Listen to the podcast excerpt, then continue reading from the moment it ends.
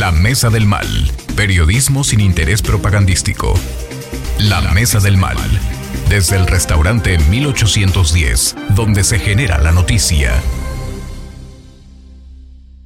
Hola, muy buenos días, ¿cómo están? Los saludamos con mucho gusto en una edición más de la Mesa del Mal. Estamos transmitiendo desde un lugar muy conocido al oriente, al poniente de la ciudad. Estamos en el fraccionamiento les decimos después cuál, porque luego van de metiches, pero estamos muy, muy agradecidos con el, dirigente del Partido Verde, Ricardo Estudillo, aquí en una mesa de amigos que hemos conformado esta mañana. Y voy a saludar rápidamente a todos los colaboradores habituales de esta gran mesa del mal. Primero las damas, Vane Garfias, ¿cómo estás? Buenos días.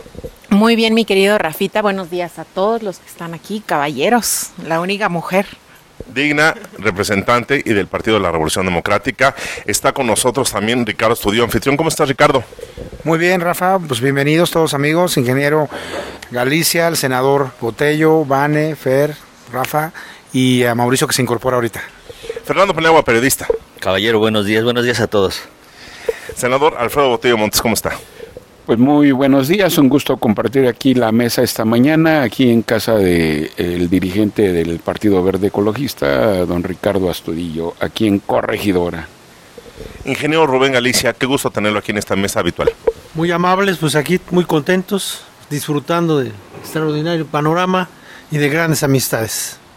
Bien, pues si les parece vamos a, empezar con esta mesa de análisis y discusión que hemos hecho todos los, los martes, lo pasamos al miércoles y hoy tenemos particularmente muchos puntos de vista sobre todo lo que ocurrió en los últimos días, que se fueron quedando ya eliminados algunos de las taparroscas, vamos a ir a taparroscas porque enfrente son corcholatas, ¿no? Pero bueno, pues ya prácticamente Silvano, Mancera, este, el señor de la Madrid quedan fuera de, de las fases, pero hay controversias, hay discusiones, hay pronunciamientos fuertes y me gustaría ceder el micrófono a mi querida Vane porque seguramente el PRD tiene mucho que decir y sobre todo hay procedimientos que ya están en curso por parte de, Silvano, me parece, y de Mancera acerca de esto y lo que dijo Zambrano después, cuál fue su postura ante el Frente Amplio por México. Vane, por favor, te escuchamos. Muchas gracias, Rafita. Buenos días nuevamente a todos. Eh, pues sí, prácticamente eh, la semana pasada se, se dio este proceso, el, miércoles pasado que justo estábamos en, en, entrevista en la mesa del mal, hablábamos de pues quién iban a ser los, los afortunados en pasar a la próxima etapa, ¿no? Por ahí, eh, pues sorprendentemente, se elimina en una razón de minutos se les llama a los dos aspirantes del Partido de la Revolución Democrática y se les dice que por falta de criterios, pues no, no van a acreditar el pase. Y pues bueno, esto genera cierta molestia eh, con toda razón a ambos y pues por supuesto al presidente Zambrano como dirigente nacional, eh, al coordinador Luis Cházaro y en general a todos los, los que estamos en la bancada perredista, ¿no? Y pues ahora lo que sale pues es una rueda de prensa que se da al día siguiente donde se pide el esclarecimiento del por qué no pasaron a la siguiente etapa prácticamente aquí la convocatoria fue muy clara en establecer que tenían que haber 17 estados de la República donde los aspirantes tenían que tener mínimo mil firmas, máximo 20 mil. En este paso, pues decíamos, prácticamente todos lo, lo, lo cumplían. Eh, por ahí lo extraño era que no vimos en los conteos totales, pues que se les quitaran firmas a ninguno de los cuatro aspirantes que pasaron a la siguiente etapa. Vimos que prácticamente pasaron con la votación completa y lo extraño era y lo que generó la fricción pues fue el no saber el tema del por qué los habían excluido de la segunda etapa, ¿no? Entonces prácticamente eh, ahorita el fin de semana el presidente dice no, vamos a generar una pausa nuestra participación dentro del frente, dentro del comité organizador y prácticamente pues estamos en espera. Por ahí creo que el día de ayer eh, Miguel Ángel Mancera sí ya solicitó una impugnación ante el Tribunal Electoral formalmente. Silvano no lo ha hecho, mm, solamente la, la, parte que quieren del esclarecimiento del comité organizador, que creo que ya tuvieron por ahí varias reuniones y mesas importantes donde se está estableciendo la parte del por qué se les excluyó de dicha etapa y hasta ahorita seguimos en pausa hasta que no se llegue al esclarecimiento total del por qué la exclusión. Eh, algo que comentó el presidente Zambrano y es muy importante es que somos los principales promotores de que este frente se dé. Fuimos los que impulsamos que este método se diera, no lo queremos dañar, por supuesto, simplemente es tener las razones y, y el por qué se dio esta exclusión y pues ayer ya vimos que se pasó a otra siguiente etapa donde también se elimina Enrique de la Madrid, donde los resultados iban a dar hoy, pero por acuerdo de la, del comité organizador, pues se anticiparon al día de ayer, ¿no? Entonces vemos que que algo por ahí está ocasionando que se anticipen eh, las decisiones del comité organizador y pues vamos a esperar a ver qué pasa y con la respuesta que da, mientras tanto permanecemos en pausa. Los tiempos no se contaminan, los procesos no se contaminan de esta organización del Frente Amplio para cada una de las fases. No se siente el ambiente contaminado, se distrae la atención de lo que se quiere llegar, senador Alfredo Botello. No, fíjate que siguen los, eh, las actividades. Eh, precisamente ya ayer se daba a conocer quiénes de los cuatro eh, personas que habían Em, conforme la convocatoria ha reunido las 150 mil firmas, este, habían, eh, se había validado a cuatro de ellos, Enrique de la Madrid, doña Beatriz Paredes, Xochil Galvez y este, eh, Santiago Krill. Y después de ello, como estaba contemplado en la, en la convocatoria, se iba a realizar una encuesta que se iba a dar a conocer máximo en este día. Sin embargo, en virtud de que se tuvo ya la encuesta al día de ayer, es que se iban a conocer cuáles fueron los resultados de la misma.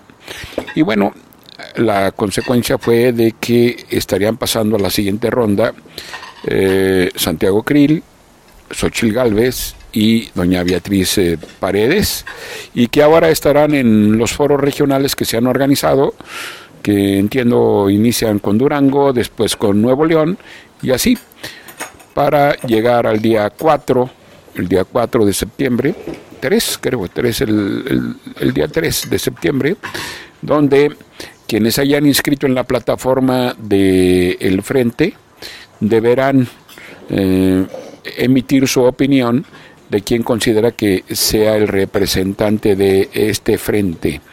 ¿sí? Y por cierto, un llamado a quien así lo desee participar en ese 3 de septiembre para que eh, se registren en el frente y puedan participar en septiembre en esa definición. Todavía hay tiempo de aquí al día 20 de este mes. Todavía pueden eh, estar participando y decidir quién de los tres eh, personas que están pasando a la siguiente etapa puede ser el representante del Frente Amplio por México al, final del camino, eh, la pausa que toma el PRD, el pronunciamiento, no afecta el proceso que lleva a cabo, no, no se afecta no en su credibilidad ante los ojos de la opinión pública, senador. Mira, realmente yo creo que es un asunto muy, eh, muy prudente la posición que tiene el dirigente, que es la voz formal del parte del Partido Verde, eh, digo, del Partido Revolucionario de la Revolución Democrática, donde habla de una pausa se han establecido o se siguen estableciendo los mecanismos de diálogo, de consenso, de acuerdos. Y obviamente, como ya lo decía nuestra amiga Vane, en espera obviamente de las explicaciones que se deban tener para con los eh, las personas que se habían inscrito y que pues no le fueron validadas sus firmas conforme a la convocatoria y es una explicación que tendría que ver la, eh, el grupo de ciudadanos que están encabezando esta eh, acción, esta actividad. Ingeniero Rubén Galicia, por favor, su opinión. Mira, con todo respeto, creo que las cosas están llevando bien y que es muy clara, la, la, realidad es muy clara. Los números que arrojó la, la primera etapa en la contienda ponen el tamaño que es cada quien. Sin embargo, somos respetuosos de la defensa que están haciendo sus derechos. Yo, como priista, lo que me le, te puedo decir, estoy muy contento. Que de ese partido, que, que ese partido que han mencionado que está muerto, está en competencia fuerte. que todavía nos espera ver sorpresas de la señora Beatriz, ¿verdad? Porque no es lo mismo un discurso que un argumento. Una sorpresa, Beatriz Paredes. Sorpresa en el, número de la contienda. No estoy diciendo que vaya a ganar, eso lo dirá el pueblo. Pero la presencia que está teniendo creo que es muy importante para nosotros como priistas, que va a repercutir en los acontecimientos que sigan a nivel nacional como aquí. Entonces este partido al que ya no daban mayor credibilidad, está mostrándoles que tiene fuerza y presencia. Eso es lo importante para mí. Lo otro que cada quien defienda su derecho como crea prudente y conveniente. Don Rubén Galicia, vamos con Fernando Paniagua, periodista. Gracias. Eh, a ver, eh, varias cosas. Primero, mm, quedó muy claro que el tema es eh, entre eh, las eh, quienes tienen mayor presencia, sí, pero nos hace falta todavía un poquito, y como le decían eh, tanto el senador como, como Vane, un poquito de claridad de cómo fue que decidieron dejar fuera a uno u otro de los aspirantes. Eh, la señal que da el PRD desde mi perspectiva no es la mejor cuando dicen estamos suspendidos en el tema. Creo que en una competencia como la que tienen hoy el eh, gente del frente junto con o, o contra la gente de, Mo- de Morena, eh, bien valdría la pena que la ropa sucia se lavara en casa, una costumbre muy muy eh, valorada al interior del PRI y que pocas veces se ve. Poco a poco el PAN ha aprendido el tema de que las cosas hay que dialogarlas por dentro primero y ya después las ya después las las las ventilamos hacia afuera, ¿no? Ahí creo que sí les está haciendo falta y por el otro lado yo veo un tema con eh, Morena y sus aliados en el sentido de que ya eh, observo señales de distensión, no necesariamente de ruptura, pero sí de distensión y de presiones al interior que tendrán que ser eh, resueltas lo antes posible, porque ya estamos prácticamente a dos semanas, tres semanas de tener claro quién juega y quién no, y quieran que no, legal o no legalmente, el- en septiembre em, tenemos campaña presidencial. Sí sí. Au- Aunque legalmente Aunque no exista, legalmente no exista, va a estar ahí. A haber campaña. Claro, es palpable. Y, y vamos, perdón, vamos del otro lado de la contienda, porque vamos con con el frente de la tienda de enfrente, y aquí está Ricardo Estudillo, porque también, oye, Marcelo Ebrard hace declaraciones importantes, prácticamente dice, no, el tema es entre Claudia y yo. O sea, Marcelo trae ese discurso de que el tema ya se centra en dos personajes, en Marcelo y Claudia. Y Claudia dice otra cosa. Ricardo, por favor. Perdón, Mané. Bueno, primero que nada, agradecerles aquí su presencia. Bienvenidos. Bienvenida, Vané. La verdad es que es un honor que estemos hoy aquí transmitiendo. Rafa, gracias. Gracias, Fernando, todos los que hicieron posible esta, esta visita y que, bueno, pues aquí tienen su casa, un municipio tan padre como es corregidora, ¿no? Desde aquí, transmitir la mesa del mal. Bienvenida y bienvenidos. Fíjate, Rafa, que sí, efectivamente eh, se está llegando, pues ahora sí que el tiempo para que se defina lo que hemos estado nosotros como aliados del presidente de la República en, este proyecto que se pusieron las reglas claras desde hace tiempo. El tiempo ya llegó, es el del 3 al 6 de septiembre, con una semana previa de abstención de cualquiera de los aspirantes a ser el coordinador de lo que tiene que ver con los comités de defensa de todo el país. Es decir, prácticamente es esta semana y algunos días de la que entra. Yo lo que te puedo decir, Rafa, es de que las encuestas que hoy eh, están circulando y que han sido acreditadas por las casas encuestadoras del país eh, mejor posicionadas, ponen a Claudia Sheinbaum este, al frente. Eh, yo no tengo la menor duda de que Claudia va a ser la que gane este proceso al que han sido sometidos y que estuvieron de acuerdo, Rafa, que es algo muy importante, todos los aspirantes, eh, incluido el senador con licencia Manuel Velasco, del Partido Verde Ecologista de México, eh, por parte del, del PT, eh, el diputado Fernández Noroña, y todos estuvieron de acuerdo en llevar a cabo este procedimiento, un procedimiento que está a punto de, de terminar. Yo veo que hoy el ánimo eh, está a favor de Claudia Sheinbaum, Rafa. Eh, no tengo yo la menor duda, nosotros como Partido Verde eh, la hemos apoyado desde que inició eh, este proceso, un poco antes. Creemos que es la mujer que necesita el país para poder llegar a la presidencia. Y yo no conozco una mujer que tenga tantos conocimientos en materia ambiental como los tiene ella, tantos reconocimientos en todo lo que tiene que ver con los procesos de apoyar resguardar, conservar los recursos naturales. Ahí está el ejemplo, la Ciudad de México, todo lo que ella desempeñó su carrera que desempeñó como científica también reconocida a nivel mundial ante la ONU, eh, todo el, trabajo que hizo en la Comisión Federal de Electricidad, creo que son cartas suficientes. Eh, independientemente de que es mujer y que hoy México está pidiendo a gritos que las mujeres nos representen en los cargos públicos y en todos, ¿eh? porque no nada más es un tema de política, es un tema empresarial, es un tema eh, eh, académico, es un tema eh, de, los propios gobiernos, eh, también municipales, estatales, que las mujeres estén presentes y que sean las protagonistas en todo lo que tiene que ver con, con el tema. Hipotéticamente, Xochitl y, Claudia, un tirito así, hipotéticamente. Pues yo creo que sería muy interesante ver a dos mujeres contender eh, por el cargo más importante de nuestro país.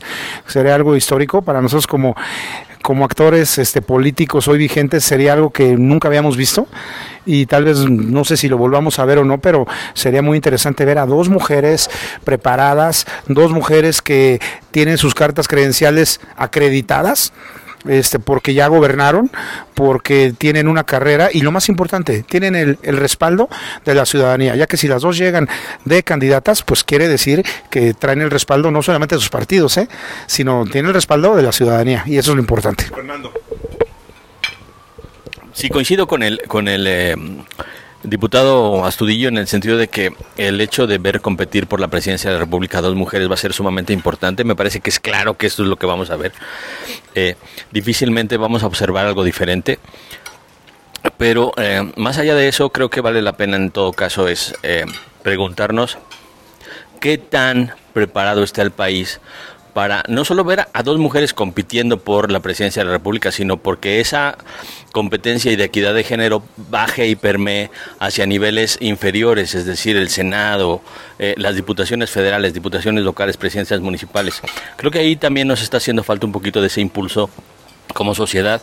Y bueno, el mejor ejemplo es esta mesa, ¿no? La única mujer es Vane. Eh, eh, ahí viene Mireya. Y ahí viene Mireya. Ahí viene, viene ya, eh, pero sí creo que eh, necesitamos ver que ese discurso de equidad, de eh, impulso a la participación de la mujer, se vea en los hechos, pase del discurso a los hechos. Y yo quisiera volver un poquito a, al tema. Hace 15, hace tres semanas platicábamos con el, con el arquitecto Astudillo un tema respecto de la nueva ley electoral y las restricciones que había para uh, eh, algunos actores políticos que estén señalados como violadores de o violentadores de género en, lo político. Y tú eras muy enfático, arquitecto, en defender eh, algunos casos en particular y, el, y la ley en, en, particular, cómo se discutió y cómo quedó. Hoy yo quisiera aprovechar y preguntarte cómo o, pa, profundicemos en ese tema, ¿no? Claro, Fer. Bueno, la ley, aquí la reforma electoral ya se dio, como bien lo saben, quedó asentadas las bases. Yo me gustaría resaltar algunos puntos importantes con, que tienen que ver con el tema de mujer. Yo fui uno de los principales promotores que, que, hablaba de que hoy en el Estado debemos de tener no solamente una paridad sustantiva, sino una paridad efectiva. ¿Qué quiere decir?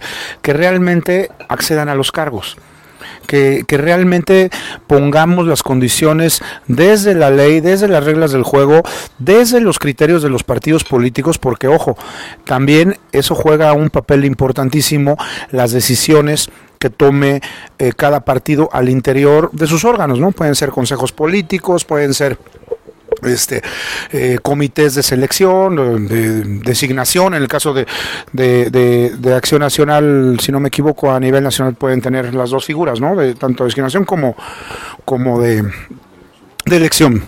Entonces, eh, ¿qué quedó asentado ahí, Fer, contestando tu pregunta?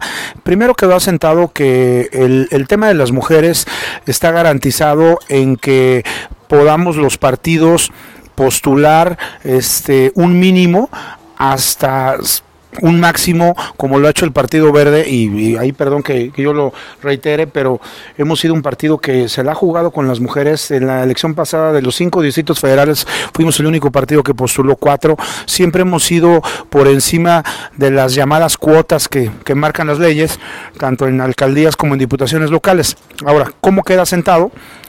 Queda sentado primero que no podemos eh, los partidos postular a mujeres en los municipios que hablando en español prácticamente están perdidos. ¿Por qué? Porque tenemos eh, los bloques de, de acomodo de la votación anterior. Entonces, eso primero que nada creo que es un avance para no nada más este, cubrir la cuota y decir es que yo puse mujer en, en tantos municipios, sí, pero en esos municipios ha sido tu peor votación en el tema de, lo que ha sido la historia de cada partido. Hoy estamos buscando que las mujeres estén en los municipios más competitivos, que exista esa paridad efectiva. En el tema de, caso de violencia en razón de género, eh, quedó asentado en la ley pues muy muy claro y específico no quiénes pueden ser elegibles y quiénes no pueden ser elegibles en, el, tema de las personas que tengan una sentencia en firme por una cuestión este, en razón de género, pues no pueden ser elegibles. ¿Quién sí puede ser elegible?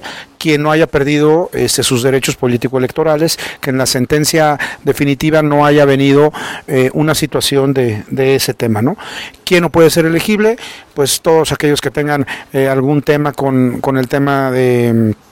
Eh, alimentario, que puedan tener alguna denuncia o alguna situación en el tema familiar. Y creo que hoy la ley electoral, eh, eh, si bien es cierto, desde mi punto de vista, le faltó el, poder eh, construir un escenario para la elección que se viene, todavía hay tiempo de trabajar en el Consejo General de lo que tiene que ver con el Instituto Electoral, a todo lo que son los lineamientos para lo que se vayan a a plantear de, quiénes van a ser las candidatas o los candidatos. ¿no? Tendría, que, tendría que ser hasta el siguiente proceso electoral, ¿no? En este ya no entraría. Vane, eh, ¿cómo ves? Eh, yo me gustaría escuchar tu opinión como, como mujer en, en torno a este tema. Gracias. Gracias, Fer. Eh, pues bueno, sí, definitivamente eh, ya lo había comentado en, varias ocasiones. Sí nos quedó a deber esta reforma. Eh, realmente nosotras desde la Red Nacional de Mujeres Defensoras de la Paridad en todo, sabemos que la paridad, aunque ya sea un mandato constitucional, tiene que ser progresivo. Esa falta de progresividad que es la que está faltando en estos procesos que vienen para el 2024 es lo que se estaba pidiendo en la reforma electoral. El hecho, como bien menciona Ricardo, el que no nos manden a los municipios, a los distritos eh, donde pues prácticamente son perdidos o a los más pequeños, pues es algo que se ha venido haciendo desde los partidos políticos. Actualmente esta reforma lo deja al arbitrio de los partidos políticos y en este caso nosotras como red pues sí postulamos una ruta crítica, ¿no? respecto al tema de la reforma. Lo que sí decimos, pues bueno, hubo un avance, pero no fue un avance progresivo. Lo que ahora nosotras como red estamos diciendo es ir con las y con los dirigentes, que por cierto ya casi vamos contigo. Ah, eh, estamos recorriendo con, con, los partidos políticos para que nos firmen un acuerdo pluripartidista de la, sobre la paridad. ¿Esto de qué va? Pues obviamente que fortalezca no nada más en el número cuantitativo a las mujeres, en lo que va de las cuotas de género, sino que se preparen desde esta temporada en, temas de derechos humanos, perspectiva de género, y no solo mujeres, sino también los hombres, que los cuadros los tengan bien preparados y que sea un acuerdo que se firme ante el Instituto Electoral.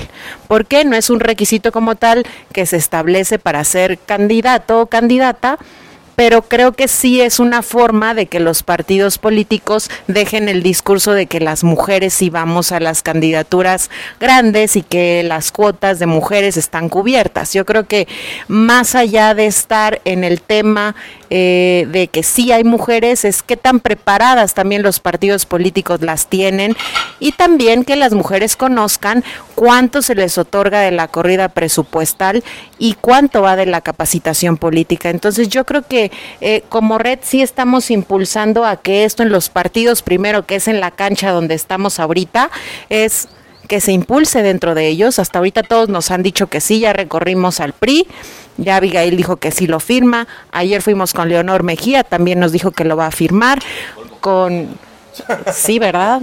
Pero también los vamos a observar, ¿eh? Al que diga que no, por ahí ya con la con la presidenta de Morena ya nos está abriendo puerta, ya ya con, con, con Ricardo ya tuvo por ahí cita mi querida Josefina Mesa y estamos en espera, pero prácticamente a los partidos que tienen registro local los estamos visitando, a los que tienen registro nacional, eso sería ya en lo nacional. Y desde la perspectiva del Partido Acción Nacional, eh, en este tema, que sin duda es muy interesante y va a estar rompiendo paradigmas eh, en todos los ámbitos, eh, ¿cuál es la opinión de Alfredo Botello, senador? Bueno, en el PAN siempre ha, habido la congruencia, hay que establecer que el primer partido que nació con una, con una agrupación de damas fue precisamente el Partido Acción Nacional ¿sí? desde su fundación en 1939, aun cuando no había la oportunidad de que las mujeres votaran, ya que dio en los años 50, cuando ya se da esa oportunidad. ¿sí? De tal manera que, y además también en el 2000, 2001, es, eh, impulsamos la reforma para que eh, se llevara la ley, a la ley electoral un porcentaje para que las mujeres tuvieran presencias en las candidaturas de la de, en las en las candidaturas que presentaran cada uno de los de los partidos.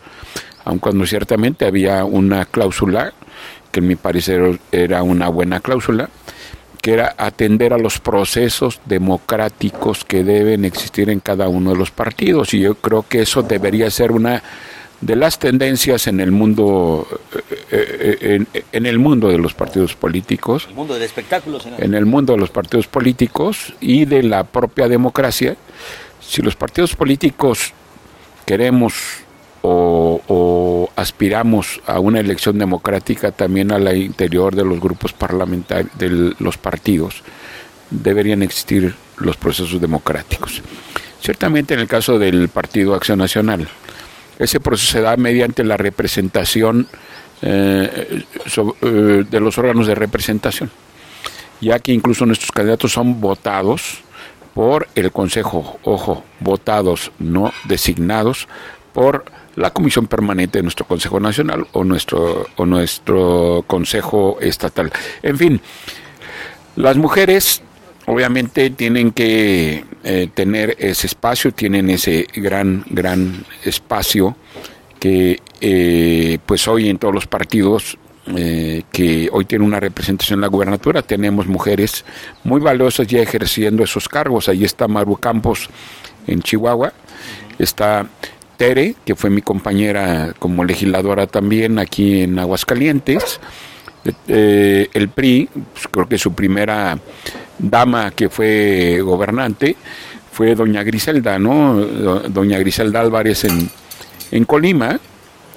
Y bueno, en el PRD, pues ya ven que por ahí incluso estuvo doña Rosario Robles, que precisamente recibió allí la estafeta, que eh, Amalia García en Zacatecas también, ¿no? En fin, las mujeres han, se han ganado ese espacio, incluso yo diría hasta más allá de la propia ley, más allá de la propia ley, ya que incluso Griselda, doña Griselda llega sin que hubiera esa obligatoriedad, y ella fue gobernadora de Colima, ¿no?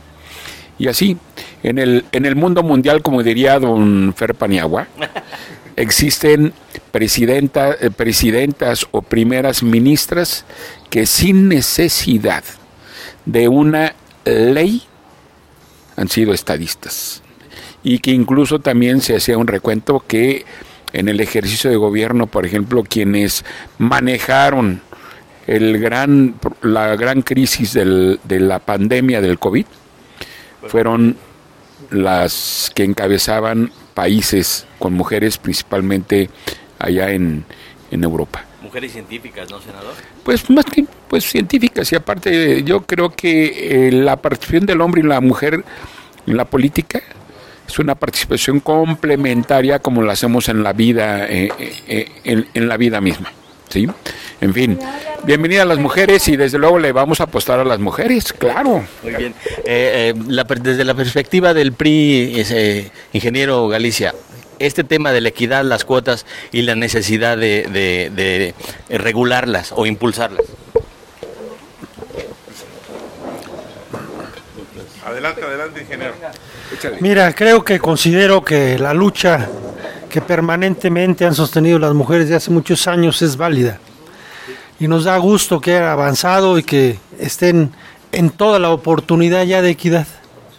Ya acuerdos, más acuerdos, creo que son buenos, pero ya es suficiente. Aquí lo importante ahora es la capacidad que como ciudadanos deben manifestar ante sus partidos. No es cuota por cuota ni por convenios, es capacidad. Lo mismo creo que no es sano, y eso a respeto de las mujeres y de los partidos, el que tengamos que escoger municipios. No, yo creo que la mujer está en capacidad suficiente para el municipio que le corresponda o el distrito que le corresponda. O sea, con absoluto respeto, no hay por qué marginarlas, buscarles algo cómodo para que lo logren. Ellas tienen la capacidad, lo estamos viendo.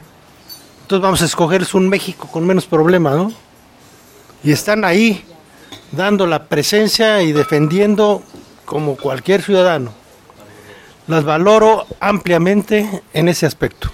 Damos, la bienvenida a esta mesa del mal también a una colaboradora que ya está siendo habitual, Mireya Fernández. Eh, mi querida Mireya, ¿cómo estás? Qué gusto saludarte, de Morena, pero también está en redes también. Y te damos la bienvenida y quiero aprovechar, pues que te arranques de una vez, ¿no? Con esta opinión, por favor, si eres tan amable. Te paso el micrófono, por favor. Hola, bonito día a todos, a todas. Me da mucho gusto ahora sí coincidir con mi compañera, aliada, hermana, este de lucha y de género, Vane, y pues obviamente muy contenta este de, estar aquí en, en, casa de Ricardo, que muchas gracias este con mis compañeros, ahora sí ya se va a hacer habitual el senador, este senador, buenos días con nuestro gran compañero, este Rubén, Rubén Galicia y bueno, los, los demás compañeros, Mauricio Fer. Este, y obviamente tú, Rafa, pues eh, muy contenta de estar aquí con ustedes y pues vamos a arrancarnos porque ya nos dio aquí material este nuestro nuestro querido amigo Galicia, este pues eh, es, es muy eh, respetable la, la opinión de, de, de, de, una persona que además respeto mucho como es este Rubén Galicia pero al final eh, justo se han hecho todas estas reformas y todas estas acciones afirmativas que eh, afortunadamente muchas de ellas eh, se están convirtiendo en acciones permanentes porque el, el tema es que no podíamos competir, don Rubén, o sea, no estábamos ni estamos aún en, en total igualdad de, de, circunstancias. Hay una brecha... Eh, una, una brecha este, muy grande, una brecha todavía muy grande eh, que, que, que, que nos pone en un estado todavía de subordinación, en un estado donde pone de superioridad al hombre, ¿no? Porque hay, una hay una relación de desigualdad entre hombres y mujeres en el poder, en lo político y en lo económico. Entonces, no podemos todavía llegar a ese punto que ojalá lleguemos, don, don esa es la idea de llegar a la igualdad sustantiva, donde sí podamos competir hombres y mujeres por un puesto, por un cargo, por una, una, una un, cargo de elección en igualdad de circunstancias. Como aún no se ha cortado esa brecha, no se ha erradicado la desigualdad ni la violencia, no podemos hacerlo en este momento. Por supuesto que las mujeres están capacitadas para que no haya cuotas, pero en este momento ha sido necesario, eh, em, extremadamente necesario, eh, primero, bueno, las cuotas como fueron creciendo, ¿no? Del 30%, 40, 50, hoy a la paridad, ¿no? Que ya, ya la paridad lo, a lo que nos, a lo que nos lleva es a, una, a una igualdad transversal, eh, horizontal y vertical, porque tenemos, tenemos que tener eh, igualdad y paridad en todos los, los, cargos de elección, pero también en todos los puestos de, de, de de, ¿cómo se llama?, de la administración pública y de los tres poderes del, del gobierno. Entonces, sí, ojalá en algún momento, ojalá creo que tal vez en esta generación no lo vamos a ver, pero ojalá lo veamos, este, y, si no las generaciones siguientes puedan constatar que ya no se necesitan cuotas, que ya no se necesitan acciones afirmativas, que ya no se, se necesitan reformas a las leyes, ni eh, ninguna, ninguna, ninguno, ninguno de estos temas para para poder este, erradicar la, la, violencia y poder hacer que las mujeres ejerzan sus derechos todos, y en este caso los políticos, pero en este momento no se puede, en este momento no podemos decir, ah, es que no se necesitan cuotas, ah, es que no, miren, las mujeres tienen las suficientes competencias, sí, sí tenemos las suficientes competencias, lo que no tenemos son garantizados nuestros derechos, este, ni la participación, ni la no violencia al querer participar. Esa es mi opinión. Gracias. A ver, Vane. Ya está calentito esto, ¿verdad? Estamos a punto de terminar, pero... Bueno, ¿puedo, hacer un comentario rapidísimo, Fíjate que no, no quiero dejar la oportunidad de lo que también mencionó aquí Iván y que acaba de mencionar Mireya, bienvenida. Y en el tema de, de los partidos es algo muy, muy importante de que realmente el recurso que se nos proporciona por parte de las llamadas prerrogativas partidistas que vienen inclusive del gobierno federal, administradas por el Instituto Electoral, pero que realmente emanan de todo lo que eh, tiene que ver con la, con la federación, que realmente estemos aplicando el recurso que está etiquetado, precisamente hay un, hay un programa eh, que se llama PAT, que es de mujeres, que lo tenemos todos los partidos, y que realmente esté dando resultados que realmente ese dinero esté viéndose reflejado en lo que mencionaba ahorita Mirella, capacitación de mujeres que lleguen preparadas, que nosotros como partido seamos los principales eh, promotores de conocimiento, de experiencia, porque no basta solamente con capacitar, que esa era una discusión que yo tenía con el Instituto Electoral. Eh, de nada nos sirve eh, realmente eh, estar capacitando y capacitando si nunca les vamos a dar los espacios o las oportunidades. Nosotros les puedo decir, para finalizar, Rafa, por los tiempos, tenemos desde hace siete años trabajando una escuela para mujeres de futuras presidentas municipales o alcaldesas o cualquier funcionaria pública y que nos hemos eh, dado la tarea de traer a las mejores mujeres y hombres expertos en los temas, porque es un tema complicado, ¿no? Realmente es, es como el tema del, de muy amplio del medio ambiente, ¿no? Que, que hay términos muy específicos que no cualquiera los puede eh, manejar y es lo mismo que pasa con el tema de, de, de, la paridad, ¿no? Entonces lo que queremos es que realmente en el Estado se pueda entender cuál es la oportunidad que los partidos les tenemos que dar como obligación. Le contesto a Vane, por supuesto que nosotros firmaremos ese este convenio multipartidista, eh, somos los principales promotores de que las mujeres participen y ya no me dirán los términos. Eso lo quiero decir. Vale, vamos a llegar a las conclusiones porque nos tenemos que ir, nos está diciendo el productor y toda la humanidad. Adelante.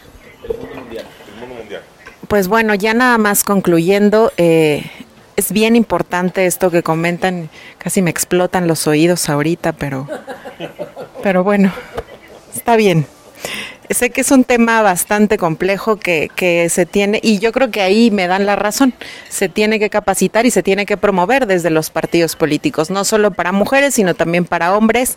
Son temas que se tienen que tomar, se tienen que instalar y sobre todo se tienen que actualizar. Yo creo que aquí la importancia de las mujeres en, lo que vemos hoy una contienda presidencial, que por ahí decía Fer, estamos preparados para tener una mujer presidenta.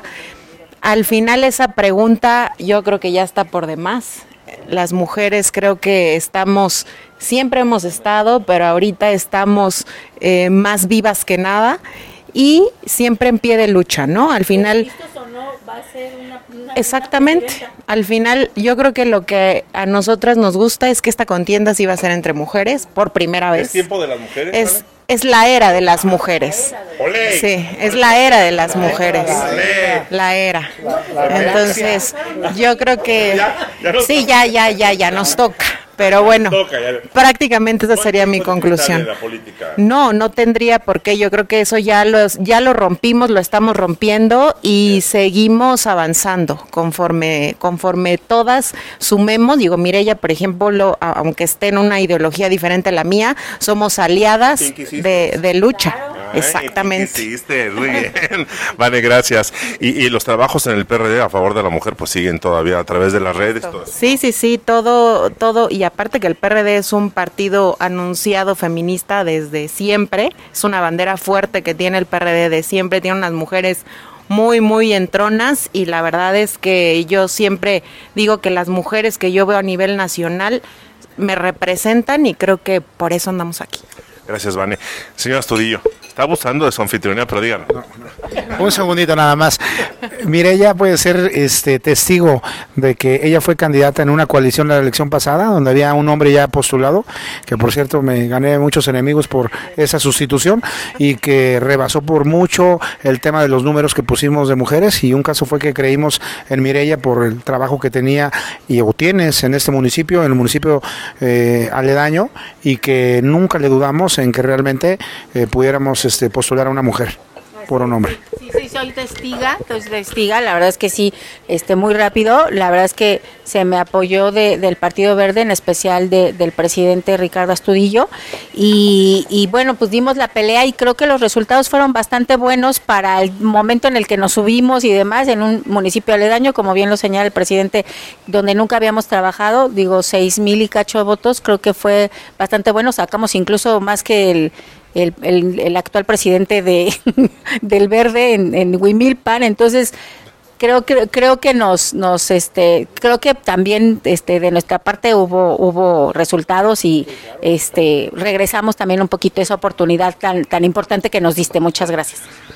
Dios de mi vida está bueno, este, estos slides que mandan como en el tenis. Ya no estamos yendo, concluyendo, señor senador de la República, el señor Alfredo Botello Montes, del Partido Acción Nacional.